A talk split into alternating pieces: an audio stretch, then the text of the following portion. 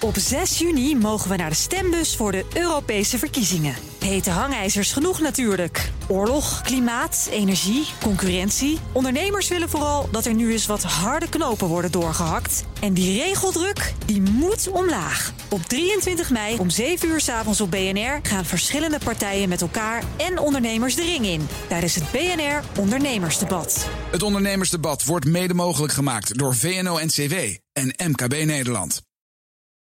BNR Bouwmeesters wordt mede mogelijk gemaakt door Bouwend Nederland. De bouw maakt het. BNR Nieuwsradio. BNR Bouwmeesters. Jan Postma. In 2050 moeten alle Nederlandse huishoudens aardgasvrij zijn, want dat gas dat raakt op. Daarnaast moeten we ook nog natuurlijk onze klimaatdoelstellingen halen. Daarom willen de grote steden zo'n 35 miljard euro uit Den Haag. En daar moeten dan 1 miljoen groene woningen voor worden gebouwd. En overigens ook nog eh, de bereikbaarheid worden verbeterd. En er moet snel internet komen, maar die dingen laten wij eventjes links liggen. Wij houden het bij die nieuwe woningen. Hoe regel je dat? Klimaatneutraal en gasvrij. Welkom bij BNR Bouwmeesters voor de bedenkers, bouwers en bewoners. Gast Maya van der Steenhoven, directeur van het programmabureau Warmte Koude, Koude Zuid-Holland. En ook initiator van de Van Gas Los campagne. En uh, Benno Schepers, uh, senior onderzoeker en themaleider duurzame steden bij CE Delft. Welkom allebei. Het zijn hele uh, monden vol jullie aankondigingen. ja, het klinkt, klinkt indrukwekkend. Ja, ja. toch, daar is het ook voor. Laten we even heel eenvoudig beginnen. Woont u zelf eigenlijk aardgasvrij? Uh, nee, nog niet. Nee, is dat lastig of uh, niet zo behoefte aan? Nee, het is heel lastig als je vandaag de dag aardgas, aardgasvrij wil wonen. Daarom is het ook zo belangrijk dat het nu gewoon landelijk wordt aangepakt. En dat uh, maken, of aannemers en installateurs en gemeenten en netbeheerders samen gaan werken om het veel makkelijker te maken. Dus ik hoor in ieder geval als consument zijn er nog wel wat drempels. Ja hoor. Ja. Benno Schepers, Hallo. Ja. U ook al gasvrij wonen of nog niet? Nee, nee uh, met hetzelfde verhaal als, uh, als Maya eigenlijk. Het is inderdaad als individu in een straat, in het bestaande bouw, heel moeilijk om daar, uh, om daar een invulling aan te geven. Mm -hmm. het is heel moeilijk om, om gewoon ook als, als, als zelfs als nou ja, iemand die iedere dag met het werkveld bezig is, om de goede installateur die verstand van zaken heeft, bij jou voor, voor de deurbel te krijgen ja. om jouw advies te geven. Is dat ook de grootste drempel, de, de kennis ook binnen de sector? Uh, niet de grootste, wel een van de grotere. Uh, een andere belangrijke is ook gewoon de financierbaarheid. Het, het, het kost, zeker als je het alleen uh, als individueel huishouden wil oplossen, kost het je gewoon best veel geld. Oké, laten we eerst eens even kijken hoe groot die opgave eigenlijk is. Hoeveel huishoudens zijn er op dit moment al aardgasvrij? Uh, ja, als je, We hoeven niet exact hoor. Maar. Op dit moment kun je ervan uitgaan dat ongeveer 95, 96 procent van alle woningen in Nederland aangesloten zijn op het aardgasnet. Ja. Uh, het restant is uh, veelal aangesloten op een, een grootschalig warmtenet. Uh, en een heel klein deel daarvan heeft op dit moment een elektrische oplossing door bijvoorbeeld een warmtepomp. Dus uh, aardgasvrij, dat is dan 95 of 5% van zo'n 7 miljoen woningen. Dus dan, nou ja, de snelle hoofdrekenaar ja. die weet dat dat ja. er een heleboel zijn. Uh, Meijer van der Steenhoven, nou, nou, noemde ik net al die grote steden. Hè, die willen 1 miljoen huizen verduurzamen in 15 jaar tijd. ze willen daar veel geld voor uitgeven. Een gedeelte van die 35 miljard. is dat nou ook heel duur om dat te, te verduurzamen, die huizen? Is daar zoveel geld voor nodig? Nou, als je kijkt over de 50 jaar waar we daar gebruik of uh, uh, plezier van gaan hebben, is dat niet heel duur. Uh, maar als je kijkt naar het feit dat je dat nu moet doen, dan gaan de kosten voor de baat uit. Mm -hmm. En uh, je zult de huizen of een deel van de huizen nu moeten aanpassen om straks op een veel goedkopere manier van je energie te kunnen genieten. Ja, en u bent net nog in Groningen geweest, ja. begreep ik. Ik kan me voorstellen dat daar het gevoel wel heel urgent en heel duidelijk is op dit moment. Ja, daar, uh, we waren bij Warmtestad. Uh, Groningen wil uh, zo snel mogelijk van aardgas af. Ontzettend mooi project. En ja, daar voelen ze hoe het is om, Letterlijk, hè? ja, ja, om aardgas te hebben. Mm -hmm. Dus, maar dat, ook andere steden zijn heel hard bezig. ja, want, want merkt u ook dat, dat er wat, er moet nog wat gebeuren, hebben we al begrepen, ook qua mindset. Maar merkt u wel dat daar wat verandert? Ja, gisteren hadden we een bijeenkomst over aardgasloze wijken. normaal anderhalf jaar geleden kwamen daar dan twintig geïnteresseerden. En nu was het binnen een dag vol met honderd gemeenten die zich hadden aangemeld. Ah, kijk. Iedereen wil weten hoe dan, hoe dan, hoe dan. Iedereen ja. staat op punt om te gaan beginnen. Ja. Nou, over dat hoe dan, dat gaan we het zo uh, nog uitgebreid over hebben. Maar er zijn ook al een aantal initiatieven bezig... waarbij ze de gaskraan al dicht ge, ge, gedraaid hebben. Bijvoorbeeld in de wijk Hoogdalem in Gorkum. Daar vereist de eerste geheel elektrische wijk. 230 woningen zijn er al in gebruik en die worden lekker warm zonder gas. Onze eigen verslaggever Jigo Kranti liet zich rondleiden in de wijk... door Dick Rumf, beleidsmedewerker bij de gemeente Gorkum. Al deze huizen zijn aangesloten op een bronwatersysteem betekent dat eigenlijk water met een temperatuurtje van een graadje of 13 naar de woningen geleid wordt. En in elke woning zit een warmtepomp. En die maakt daar warmte voor de woningen van. En ook nog een keer heet tapwater uh, van 60 graden, zeg maar. En waar komt dat water vandaan? Dat water komt uh, van een diepte van 225 meter hier. En we hebben zowel koude als warmtebronnen in voor de wijk. En dan zomers uh, slaan we warmte op. Die gebruiken we dus winters. En daardoor hebben deze huizen allemaal geen gas? Al die huizen hebben geen gas. De warmte komt dus uit de bodem. En die wordt dan een beetje opgeplust zeg maar, met uh, elektriciteit uit de warmtepomp. En zijn de huizen daarmee klimaatneutraal? Dat ligt er hangt een beetje vanaf. Als mensen dus zeg maar, zelf groene stroom inkopen, dan zijn ze zowat uh, klimaatneutraal. Als ze grijze stroom gebruiken, dan is ongeveer 50% van de CO2-uitstoot uh, door dit systeem eigenlijk opgevangen. En om hoeveel huishoudens gaat het? Zo'n 250 woningen. En dat scheelt op jaarbasis hoeveel CO2-uitstoot? Dat zal ongeveer zo'n, uh, even kijken, zo'n 1250 ton zijn uh, per jaar. Zullen we eens ergens aanbellen? Om te kijken hoe de mensen het ervaren? Is goed, dus kijk even wie er thuis is. Goeiedag mevrouw. Hoe ervaart u het om in een duurzame wijk als deze te wonen? Prima, het voelt wel goed, zeg maar. Heeft u het er speciaal op uitgekozen? Uh, niet helemaal speciaal, nee, nee. Wij vonden deze huizen mooi. Vind je het niet erg om elektrisch te koken? Nee, dat vind ik niet erg. Bespaart het ook iets op jaarbasis? Ik denk het wel. En het is veel comfortabeler wonen. Ja? Op welke manier? Nou, de temperatuur in huis is altijd uh, constant. In de zomer is het lekker koel. In de winter is het gewoon uh, comfortabel, altijd warm. Dus ja, het bevalt ons wel. Dank u wel. Oké. Okay, ja. Deze mevrouw weet niet zeker of ze nou duurder uit is of niet. Zijn mensen goedkoper uit? Meestal wel. Het is wel zo dat uh, de elektriciteitsrekening is gewoon een stuk hoger. Want je gebruikt alleen maar elektriciteit. Meer is, dan je bespaart op gas? Da, nou, ik denk dat het elkaar ongeveer in evenwicht houdt. Hangt een beetje van het type gebruiker af. Als je heel vaak in bad gaat, dan uh, zul je wel een hogere elektriciteitsrekening hebben. Maar als je gewoon een normaal standaard leven leidt, dan uh, denk ik dat je goedkoper uit bent. Of misschien een beetje ongeveer dezelfde prijsklasse uitkomt in totaal. En je doet iets voor de wereld. Je doet een heel hoop voor de wereld, ja. Want uh, dat is toch een heel belangrijk iets, uh, die warmte die je verbruikt. Dat is uh, een van de grootste redenen voor de CO2-uitstoot van onze samenleving. Ja, Benno Schepers, wat mij opvalt, de mevrouw hier in de reportage, die, die weet eigenlijk niet precies wat het nou oplevert. En, en dan hoor je ook dat de deskundige hier, dat hij het ook nog niet helemaal weet. Hoe zit dat? Is, is dat duidelijk? Um ja, op papier kun je het van tevoren inderdaad wel uitrekenen. Maar ik denk dat uh, de deskundige of de gemeenteambtenaar ook heel duidelijk wel aangeeft. Het is ook wel afhankelijk van wat voor gebruikstype je hebt. Uh, in bepaalde situaties, uh, als je alleen naar verwarmen kijkt, dan is het verwarmen met een warmtepomp gewoon heel efficiënt. En mm-hmm. dan ben je, ben je gewoon goedkoper uit. Uh, maar als je inderdaad ook nog heel erg veel warm tapwater gebruikt, uh, waar de warmtepomp gewoon net iets minder geschikt voor is, kan, is nog steeds wel efficiënt, maar gewoon net iets minder, dan ja, verbruik je gewoon veel meer. En op dit moment, wat ook nog heel erg meetelt, is dat de, uh, de energiebelasting die bijvoorbeeld op aardgas zit, vele malen lager is uh, dan die op elektriciteit. En daardoor is dat ook wat scheef. Uh, waardoor je nou, met meer elektriciteitsverbruik bespaar je dus financieel gezien niet zo heel veel meer. Maar daar hoor ik een beetje in doorklinken dat dat misschien zou moeten veranderen. Dat is langzaam al aan het veranderen. Uh, maar het is heel wenselijk om, uh, de, om als je aardgasloos wil wonen uiteindelijk...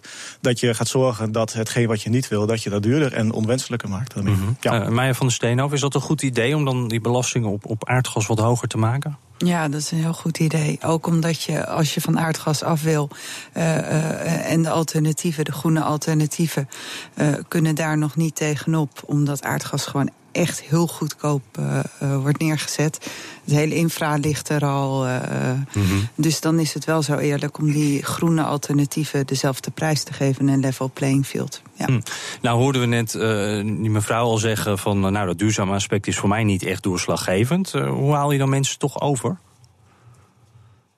Um, ja, de vraag is of je mensen continu moet overhalen. Kijk, de overheid neemt een besluit en dat gaat wel rondom het klimaat. We hebben gewoon afspraken gemaakt in Parijs en die halen we niet als we op uh, aardgas blijven koken en stoken. Dus uh, uh, het kabinet zet gewoon neer dat we op een bepaald moment van gas afgaan. En vervolgens gaat de, de wereld in beweging. Gemeenten, netbeheerders, installateurs, iedereen gaat aan de slag om goede proposities te maken, zodat mensen niet duurder uit zijn, dat er meer comfort optreedt, dat er de huizen meer ruimte krijgen. Vaak uh, energie-neutrale huizen, daar is min, daar, die hebben niet van die radiatoren of ze mm -hmm. hebben uh, iets anders, waardoor mensen zeggen: Oh, wat prettig eigenlijk, ik heb veel meer ruimte. Dus zitten we voordelen aan die transitie. Nou, die laten we zien. Allerlei andere dingen, schonere lucht. Dat vinden mensen mm -hmm. best wel heel erg belangrijk. Maar wat vaak dus, lastig is met dat soort dingen, ik vind schone lucht ook heel belangrijk. Maar als ik dan toch moet gaan kiezen, dan kijk ik ook even naar wat voor mij nu het makkelijkste, het, het goedkoopste is. En dan kies je toch niet uh, altijd voor die duurzame oplossing, maar ook soms voor wat gewoon voor jou net even het beste is. Ja, en daarom is het belangrijk dat het uh, op wijkniveau gebeurt, samen met de burgers. Dat je samen die keus maakt, dat je ook weet wat de voordelen daarvan zijn. Mm -hmm. En de vraag is of je altijd weet in hoe, hoe, hoe slecht de lucht is waar je woont. Mm. Uh, uh, en als we dat wat meer zouden weten, zouden we die verandering uh, wel degelijk vaak wat, wat liever willen. Ja, Benno Schepers, dit is een helemaal nieuwe wijk die we net gehoord hebben. Dus dan lijkt het me ook wat makkelijker om dat gas weg te laten. Want je moet toch alles opnieuw aanleggen, dus dan kan je het meteen goed doen. Hoe doe je dat bij een bestaande wijk? Uh, ja, nee, het, klopt ab absoluut dat in een, een, een, nieuwbouwwijk het allemaal wat eenvoudiger is. Ook omdat je in de woning al direct uh, rekening mee kunt houden met, met de duurzame optie. in een bestaande woning ja, is, dat, is dat gewoon veel complexer. Het is natuurlijk ook veel diverser. Je hebt woningen van, van 200 jaar oud en woningen van 2 jaar oud. en alles wat daartussenin zit. dat maakt het dus ook heel moeilijk om daar één antwoord op te geven. Het is iedere keer echt gewoon een, een, een stuksproduct eigenlijk. Een, een individueel antwoord wat je op zo'n verduurzaming geeft. En Mm -hmm. Dan moet je dus ook kijken, ga je dat inderdaad uh, alleen doen? Uh, is dat goedkoop of ga je dat juist, uh, wat Maya net ook voorstelt, met, met de buurt oppakken? Kijk je of je het gezamenlijk kunt doen, zodat je een betere afweging kunt maken, ofwel door gezamenlijk in te kopen, mm -hmm. ofwel door gezamenlijk te werken aan een infrastructuur, waarmee je wat minder aan je woning hoeft te doen en wat meer in de straat kan laten plaatsvinden. Ehm, ja, op die manier moet je uiteindelijk gewoon echt iedere keer per situatie uh, gewoon gaan kijken wat, wat de beste oplossing is. Maar ik kan me voorstellen dat op dit moment het dan toch nog praktischer is uh, als je in een wat ouder huis woont, dat je dit even laat zitten en dat we eerst de nieuwbouwwijken misschien allemaal moeten gaan regelen. Is dat tot te kort door de bocht? Uh, ligt een beetje aan wat je de nieuwbouw. De nieuwe wijken die er nu nog niet staan, dat, dat wordt, in, ik, ja. ja. dat wordt in principe al wel geregeld. Er is gewoon Europese en Nederlandse wetgeving dat, dat woningen die in ieder geval vanaf 2020 worden gebouwd, zogenaamd bijna energie-neutraal moeten zijn. Uh, dus dat zijn eigenlijk al woningen die bijna uh, geen, geen energie meer gebruiken en dus ook geen gasaansluiting meer zouden moeten hoeven hebben. Ja, maar, ja. ja, maar toch, de, die nieuwbouwwoningen, ja, en dat moet veel sneller, want we bouwen vandaag de dag nog steeds nieuwbouwwoningen op gas. Dat kan echt niet meer. Mm, zo met jouw dan, ja. ja. Ja, maar we denken ook, 30% van het gasinfrastructuur wordt vandaag de dag vervangen. We hebben een enorme vervangingsopgave van die infrastructuur die in 60, 70, 1960, 70 is neergelegd. Elke cent die we daarin steken om die infrastructuur te vervangen vandaag de dag is zonde, is gewoon weggegooid geld. Mm -hmm. Dus daarom moet je voor die wijken ook nu gaan nadenken over welke andere oplossing je wil doen. En je ziet netbeheerders daar ook om vragen, die willen echt iets anders. Mm -hmm. En waar st uh, stokt het dan nu nog op? Uh, wetgeving. Uh, ja. Er is een gasaansluitrecht, plicht, waardoor uh, netbeheerders er niet aan kunnen ontkomen om overal een gasnet mm -hmm. aan te leggen. Ook als ze dat dus niet willen, omdat ze zeker weten dat ze dat geld kwijt zijn. Ja, komen we toch weer bij die overheid uit. Ja. Ja, nou. Uh, zo, die opwarming van de aarde, daar kan je prima je huis mee verwarmen. Beetje cryptisch dit, maar hoe dat zit hoor je zo. BNR Nieuwsradio. Bouwmeesters. Ja, er zijn heel veel verschillende manieren om gasloos te wonen. Maar hoe weet je nou wat voor jouw huis het beste is? Daarover praat ik verder met mijn gasten. Maya van der Steenhoven, directeur van het programmabureau Warmte Koude Zuid-Holland. En ook nog initiator van de Van Gas Los campagne. En uh, Benno Schepers, senior onderzoeker en themaleider duurzame steden bij CE Delft. Uh, uh, Benno Schepers, om even met, met u te beginnen. Amsterdam, die wil vooral in gaan zetten op het gebruik van restwarmte. Uh, we gaan eventjes in deze 10 minuten de, de verschillende mogelijkheden belangs. Restwarmte, hoe werkt dat precies?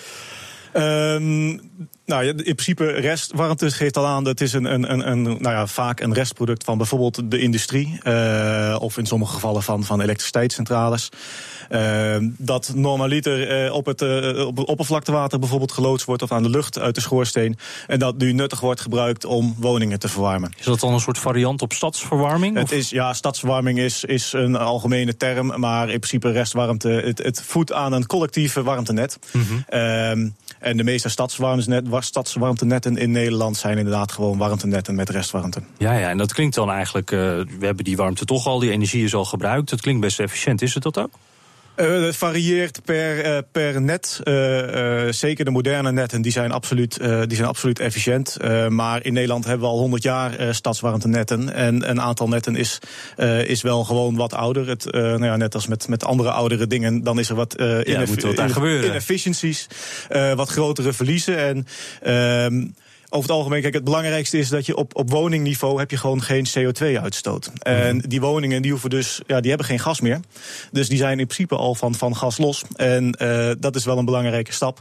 Uh, want dan kun je op zich, als je dan aan de bronkant gaat kijken, dus bijvoorbeeld niet meer een, een, een fossiele elektriciteitscentrale mm. gaat gebruiken, maar juist een, een, een duurzame variant, ofwel uh, met biomassa ofwel met geothermie, dan kun je daar dus in principe gewoon heel snel duurzame warmte op invoeren. Ja, ik zie Maya van der Steenhoven ook driftig meeknikken. Goed plan dit. Ja, ja, ik, we hebben zo ongelooflijk veel restwarmte. We kunnen met uh, de restwarmte alleen al uit de haven van Rotterdam... kunnen we alle woningen in Nederland verwarmen. Dus uh, het is zo zonde dat we dat niet gebruiken. Dat we dat aan de lucht en aan het water geven. Mm. Vaak ook nog moeten koelen. Uh, in plaats van dat we daar onze huizen mee verwarmen. Maar zoals Benno zegt, er zijn veel meer oplossingen... om in zo'n warmtenet te, te stoppen. En door de tijd heen moet je dat ook verduurzamen. Ja, want in dit, deze oplossing lijkt me ook vooral voor stedelijk gebied dan interessant? Je moet iets groots van industrie of, of in de buurt hebben. Nou ja, als je een datacentrum hebt met ah, ja. een uh, dorp ernaast. Uh, uh, ja, of bij Mijnwater in Heerlen doen ze het zelfs met gebouwen aan elkaar die restwarmte geven. Die, die gewoon warmte, warmte uitwisselen. En naarmate dat je naar lagere temperaturen gaat en dat je meer van dit soort systemen krijgt, dat je hier handiger in wordt, zullen we steeds meer duurzame bronnen op steeds lagere temperatuur gaan gebruiken. Ja, want om dan eens even zo'n andere bron uh, aan, te, uh, aan te halen. Aardwarmte, uh, Benno. Is, is, dat een, is dat een goede? ja, in, in, Nederland is, daar, is er ook veel potentieel voor ehm, op dit moment uh, niet, niet overal in Nederland. Uh, niet iedere, uh, iedere regio is even geschikt.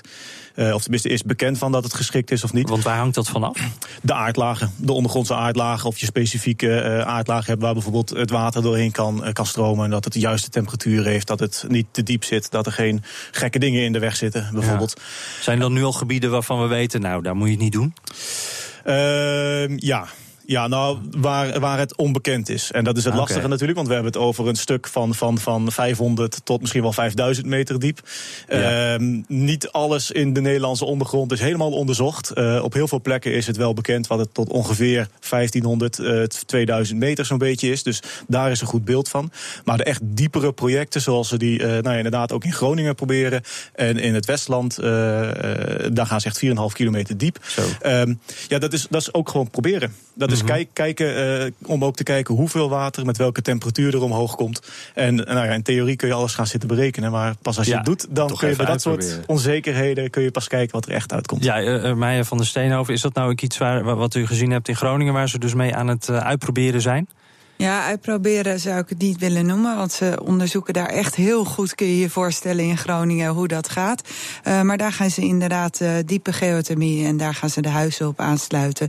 Zodat ze daar van gas af kunnen. Mm -hmm. En waarom ja. is dit nou zo populair op dit moment? Uh, omdat het een hele duurzame bron is uh, en veelvuldig mm -hmm. aanwezig is. Ook in Zuid-Holland zie je dat de potentie voor geothermie echt heel groot is. Den Haag, uh, de haven van Rotterdam, Westland. Dus eigenlijk alle plekken waar wij veel energie nodig hebben, daar zouden we dit kunnen doen. Ja, mooi hè? Ja, dat komt eigenlijk heel goed ja, uit. Ja, is echt heel gaaf. ja. Nou, laten we er nog eentje noemen.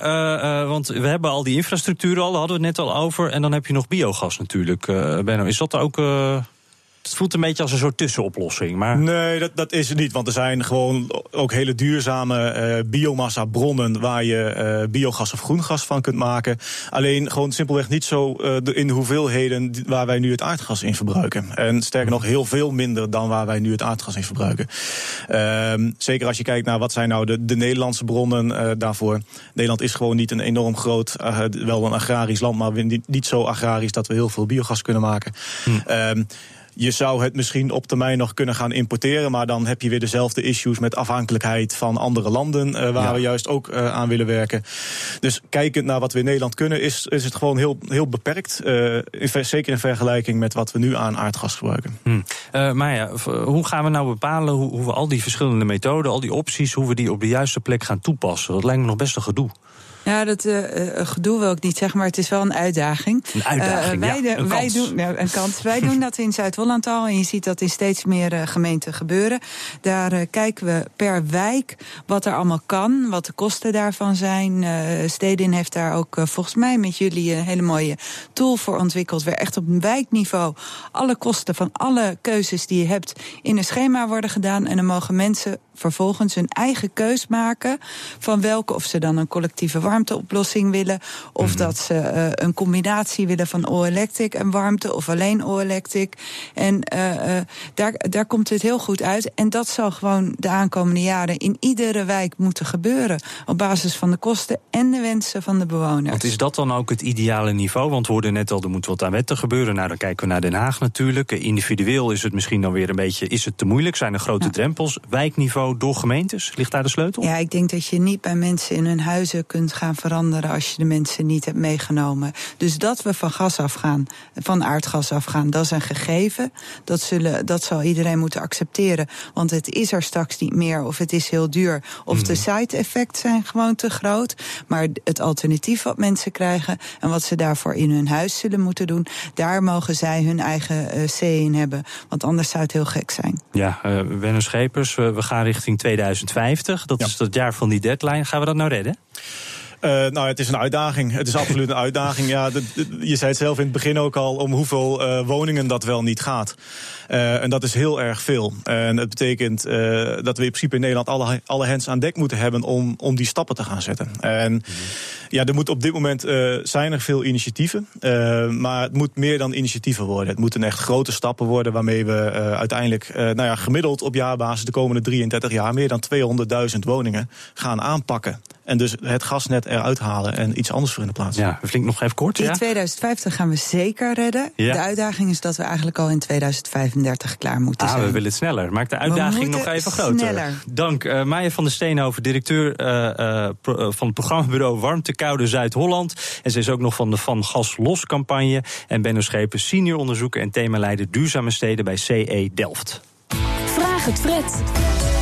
Ja, de bouwvraag van jou, de luisteraar aan Fred. En uh, we hebben weer heel wat mooie vragen binnengekregen. Dit vonden we de leukste. Als ik over de A4 rijd tussen Den Haag en Amsterdam... dan zitten daar veel onheffenheden in de weg. Ik word daar een beetje zeeziek van. Kan daar niet wat aan gedaan worden? Nou, Fred is er vandaag niet bij. Hij is zelf een beetje zeeziek. Dus we hebben uh, haar broertje Ted... Zonder helm deze keer, Ted. Uh, vertel, wat is daar aan de hand? Ken je het stuk of niet? Ja, ik ken het heel ja, goed. Het ja. gaat om een stuk tussen Hoogmade en Burgerveen. Dat wist ik dan weer niet. Achtbaanachtig uh, constructie. Inderdaad. Uh, en daar is een probleem aan de hand. Namelijk, het stuk is flink verzakt. Um, en dat merk je nu extra goed, omdat je er nu ook 130 km per uur mag rijden. Voorheen was dat 100, dan viel het nog mee. Maar nu nou ja, worden de verschillen in hoogte natuurlijk groter. En soms vlieg je daardoor bijna tegen het dak van je auto aan. Zo hard rij jij. Als je 130, nou ja, soms iets te hard is trekcontrole geloof ik. Dus je moet wel een beetje oppassen. Ja, ja, ja. Het vervelende is uh, dat ze daar niet zo heel veel aan kunnen doen. Um, het zijn namelijk de zettingen in de ondergrond. En die houden uh, sommige stukken weg omhoog. Maar dat kan dus niet overal. En dan zakt een deel van de weg weg. En daardoor ja, kom je in een soort golvende beweging waar je overheen rijdt. Heel vervelend. Um, er kan wel iets aan gedaan worden. Er kan wat opgevuld worden. En hier en daar weggeschraapt. En dan weer elders opgevuld. Maar het blijft een beetje dweilen met de kraan open. Ja, dus het is al met al wel een beetje een verloren zaak. Ik vind het wel interessant trouwens. Ik gaf altijd die bouwers de schuld. Maar de, daar ligt het dus niet aan. Het is gewoon de ondergrond. Ja, maar goed, uh, de bouwers van de ondergrond. Ja, ja inderdaad. Maar er ja. kan nog wel iets, iets aan gedaan worden. Ja, nou, ja, kijk, voor nu is het. Het probleem zal wel een tijdje even blijven. Ehm, wat er vooral nodig is, is innovatie. Bijvoorbeeld een manier waardoor er minder asfalt nodig is. Of waardoor het asfalt veel lichter wordt. Mhm. Want eh, dit probleem dat heeft te maken met de zwaarte van het asfalt. Dus als het asfalt dan lichter is, nou ja, dan zakt die weg minder snel weg. Eh, en wat ook mooi zou zijn, is als ze een manier ontwikkelen waarbij ze dat asfalt wat ze aan de ene kant wegschrapen, dat ze dat aan de andere kant er een beetje onder kunnen leggen, zodat je het nou ja, een beetje houtje touwtje oplost. Maar Ah ja, dat weer even wordt. verschillen iets minder groot worden. Dus ja, we moeten het nog eventjes doen met die heuvels. Ehm, ehm, maar hopelijk komt er in de toekomst wel een manier waarop het asfalt niet meer wegzakt. En ik zal tot die tijd mijn snelheid een beetje matigen. Ik zou zeggen, en als u iemand met een bouwhelm op eh, tegen het eh, dak aan ziet eh, schieten, dan weet u dat Ted naast u rijdt. Dankjewel, Ted. En tot zover deze uitzending van BNR Bouwmeesters. Kunt u hem helemaal terugluisteren op bnr.nl/slash bouwmeesters. En we zitten ook op Twitter, dus hebt u een tip of een vraag aan Fred of broertje Ted, BNR Bouw of mail uw suggestie naar bouwmeesters.bnr.nl. Dank voor het luisteren. We hebben 193 buitenlanden. Dat is veel hoor. Bijna alles wat er gebeurt gaat ook over ons. Neem Europa of het Midden-Oosten of Amerika. In BNR De Wereld kijken we met Nederlandse ogen voorbij Nieuweschans, Hoek van Holland en Vaals. BNR De Wereld, het beste binnenlandse programma over het buitenland. Elke donderdag om 3 uur of wanneer u maar wilt via de BNR-app. BNR Bouwmeesters wordt mede mogelijk gemaakt door Bouwend Nederland. De bouw maakt het. Op 6 juni mogen we naar de stembus voor de Europese verkiezingen. Hete hangijzers genoeg natuurlijk. Oorlog, klimaat, energie, concurrentie. Ondernemers willen vooral dat er nu eens wat harde knopen worden doorgehakt. En die regeldruk, die moet omlaag. Op 23 mei om 7 uur 's avonds op BNR gaan verschillende partijen met elkaar en ondernemers de ring in. Tijdens het BNR Ondernemersdebat. Het ondernemersdebat wordt mede mogelijk gemaakt door VNO-NCW en MKB Nederland.